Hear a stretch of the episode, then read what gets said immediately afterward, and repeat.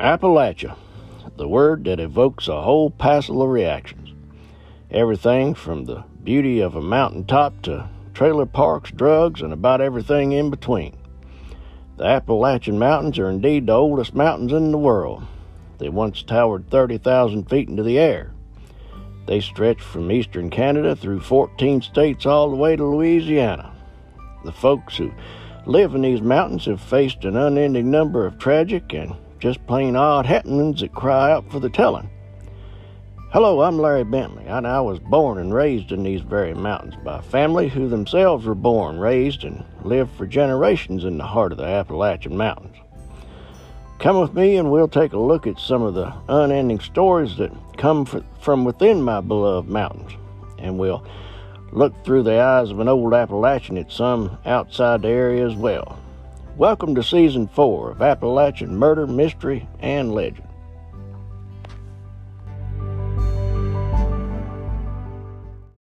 Look, Bumble knows you're exhausted by dating. All the must not take yourself too seriously and 6 1 since that matters. And what do I even say other than hey? well, that's why they're introducing an all new Bumble with exciting features to make compatibility easier, starting the chat better, and dating safer. They've changed, so you don't have to. Download the new Bumble now.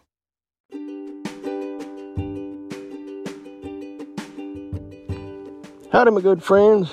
Sure hope you're doing well today. Thank you so much for taking time to swing by and hear what the old Appalachian geezer has to say today. I'll try not to disappoint you. Folks, Pocahontas County, West Virginia is a downright beautiful place. It holds the Monongahela National Forest and that butts up against the Washington and Jefferson National Forest in Virginia. Some of my old stomping grounds. But, and there's that but again. As beautiful as it all is, there's always that possibility that there's an a hole out there standing around like a tick hanging off a chiggerweed, just uh, waiting for some poor soul to come by that they can do with uh, as they see fit. In this case, the impious grabastic Fruit Loop saw fit to erase two people from the record books of life the hard way. So pull you up a sit down, grab a drink while I tell you one It's a fixing to hare lip the governor.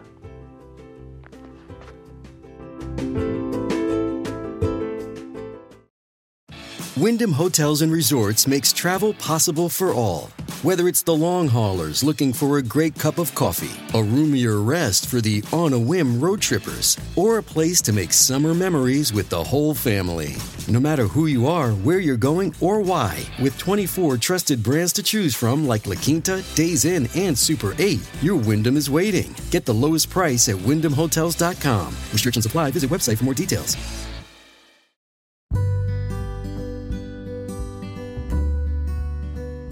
Now, of course, I didn't know this while it was going on, but I remember it making the news the next day.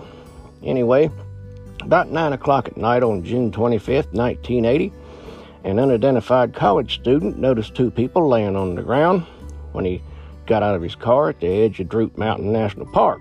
Now, they're in Pocahontas County. Now, Droop Mountain shoots up about 3,600 feet and is the scene of a Civil War battle that took place back in 1863. I'll leave it at that because the Battle of Droop Mountain would take a whole episode to talk about, and in fact, we'll get to it real soon, I hope. At first, he thought he'd walked up on a couple who were locking belt buckles, if you know what I mean. He figured that he might ought to go over and politely tell them that they may want to keep it in their britches around there because it's actually a public area and a park ranger might not think that stuff kind of funny, like they do. But as he got closer, he realized that what he was looking at wasn't anybody in the throes of passion at all. In fact, it wasn't mannequins, which was his second thought either. Somebody had shot two young women and left them there dead or dying. Anyway, if they weren't dead when the unsub left, they certainly were now. They were identified as 26 year old Vicky Durian and the 19 year old Nancy San Santomero. That's a tongue twister for me in out of the mountains. But they'd both been shot at close range. Their bodies were laying in a remote clearing up on Droop Mountain and the coroner's report confirmed that neither woman was sexually assaulted, so the motive for the murders wasn't all that clear. Police did have another hunch, though, and it all tied back to Pocahontas County. I suppose that Vicky and Nancy had been excited to hit the road when they left Iowa City, Iowa back in mid June. They were headed for the Monongahela National Park there in Pocahontas. Their uh, plan was to hitchhike. I know, I hear you, asking who in the world would do that.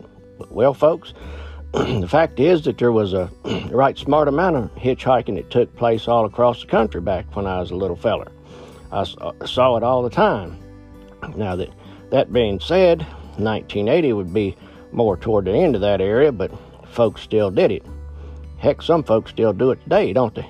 But it's uh, just a rarity nowadays because of that kind of thing that we're talking about today happening. Now, the reason they were going there in the first place was uh, what they call, go to a, what they call a rainbow gathering. What's a rainbow gathering?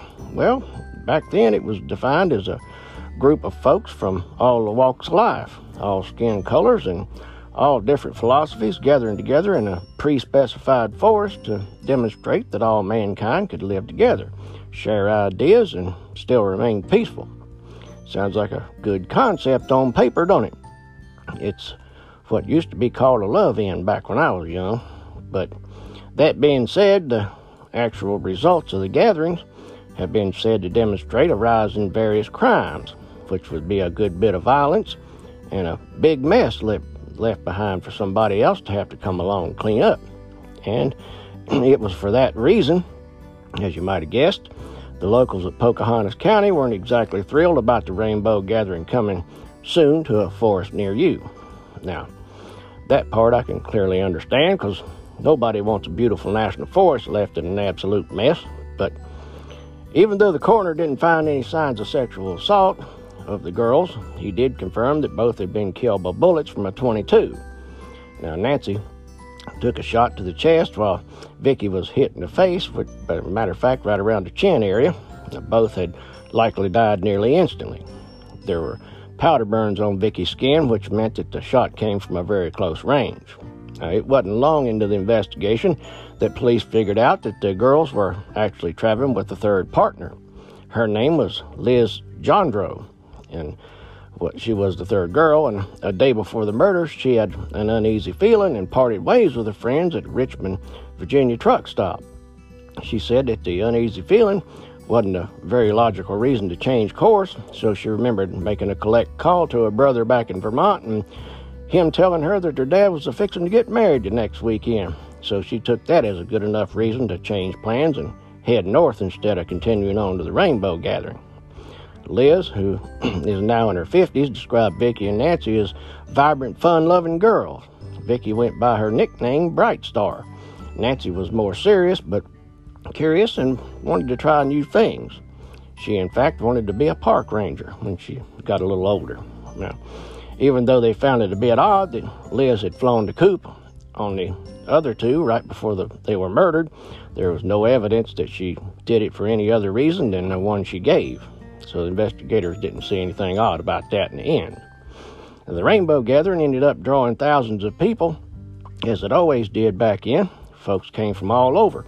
But because the bodies of two women were found in such an isolated, off the wall place, law enforcement figured that uh, it had to be locals involved because no, uh, who else, you know, would know where the place was. I've been up there, and they, I got to say, they have a point.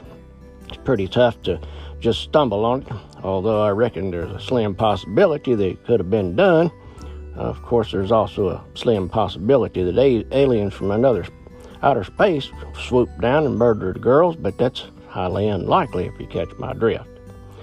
Folks, I'll be right back. You're listening to Appalachian Murder, Mystery, and Legend with Larry Bentley.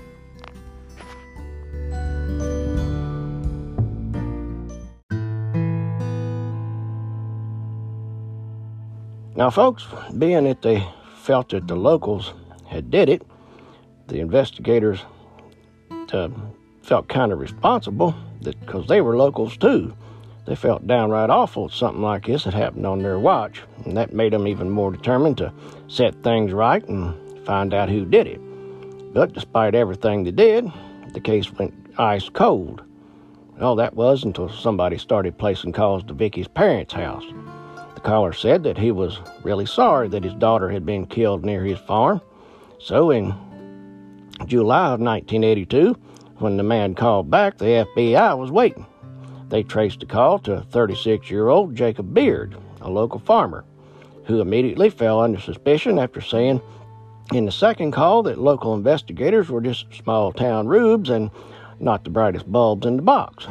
Of course, they beelined it for Mr. Beard's place and asked him what he thought he was doing. Mr. Beard said that after reading an anniversary piece in the local newspaper, that he got all consumed up with thoughts of the murders and wanted to say how sorry he was about it all.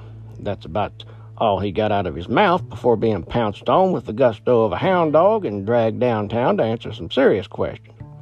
Uh, during the interview with the state police and everybody else that was gathered around there to talk to him, Mr. Beard stuck to the story that he'd only called Vicky's family to express sympathy and didn't know anything else, and since there wasn't a bit of proof against him, they had to let him go, but they still thought it, at least he knew more than he was saying. Case went cold again until about 12 years after the murders. Some information started coming in to the investigators. That led to April 16, 1992, when murder charges were brought against Mr. Beard and six other men from Pocahontas County area. Uh, two of these cha- uh, charged, uh, the two of the charged told investigators that Mr. Beard was the one that dropped the hammer on the girls. That was until they got to the pre-trial hearing. That's when one of the men claimed that police officer had physically threatened him during questioning. He said that he only told them what they wanted to hear while the officer was standing on his deck as he was laying handcuffed on a concrete floor. Uh, that part I've heard through the grapevine, so you might want to take it with a grain of salt. I seriously doubt that happened, honestly, folks, but following the allegations of improper police procedure, authorities promptly dropped all the charges, at least for the time being. By January of 1993, five of the men, including Mr. Beard, were re indicted. Prosecutors would eventually dismiss all the charges except those against Mr. Beard. Why, I couldn't tell you. Sounds like the whole thing was pretty thin to me, but nonetheless, he faced trial for it. And while Farmer Beard sat in jail waiting his trial, his lawyers learned that in 1984, Joseph Paul Franklin, a convicted serial killer known for shooting and paralyzing hustler publisher Larry Flynt, claimed that he had murdered the two girls. Of course, once the rubber met the road, Mr. Franklin denied involvement and refused to speak any further about the Rainbow murders. A trial judge deemed Mr. Franklin's confession unreliable and blocked Mr. Beard's lawyers from saying a single solitary squib of a sentence about it. Now, by June 14, 1993, a jury convicted Mr. Beard in the killings of and killings of the girls and sentenced him to life in prison without parole, gave him big LWOP. Now, Mr. Beard's lawyers position, petitioned the state, presenting both Killer Franklin's original confession and new eyewitness testimony, testimony that placed Farmer Beard somewhere else on the day of the murders. Now, in January 1999, the conviction was thrown out and a new trial ordered. Now, he did go right straight back to trial as they could get him there. And the second jury acquitted Farmer Beard on May 31st, 2000. He walked out of court straight to his lawyer's office, turned directly around, filed a wrongful, wrongful conviction lawsuit, and was awarded $2 million in a settlement, which uh, I guess ain't bad for a day's work. But, folks, that's where everything stands to this day. I do believe that investigators did everything they could to help solve the case and find the killer. Despite it all, I believe there will probably never be justice for the victims at this date, as far along as it's been. As much as I hate it, I think things have become so muddled up that now it's about as solved as it's ever going to get. Folks, I hope you enjoyed our story today. I know it's pretty tough to hear how it all shook out, and I do remember when it happened back when I was fixing to head off to basic training at the fabulous Fort Benning, Georgia. Now, it seems like quite a few things happened that summer, and we're nowhere near getting close to talking about all of them, but uh, you can bet your bippy I'll get to them. If you like the podcast, throw us a rate and a review on whatever podcatcher you're listening on. Come on over to Facebook group Appalachian Murder Mystery and Legend Podcast where we talk Appalachian or about anything else you want to bring up. And I'll be back real soon with another Appalachian murder mystery or legend, and I will see you then.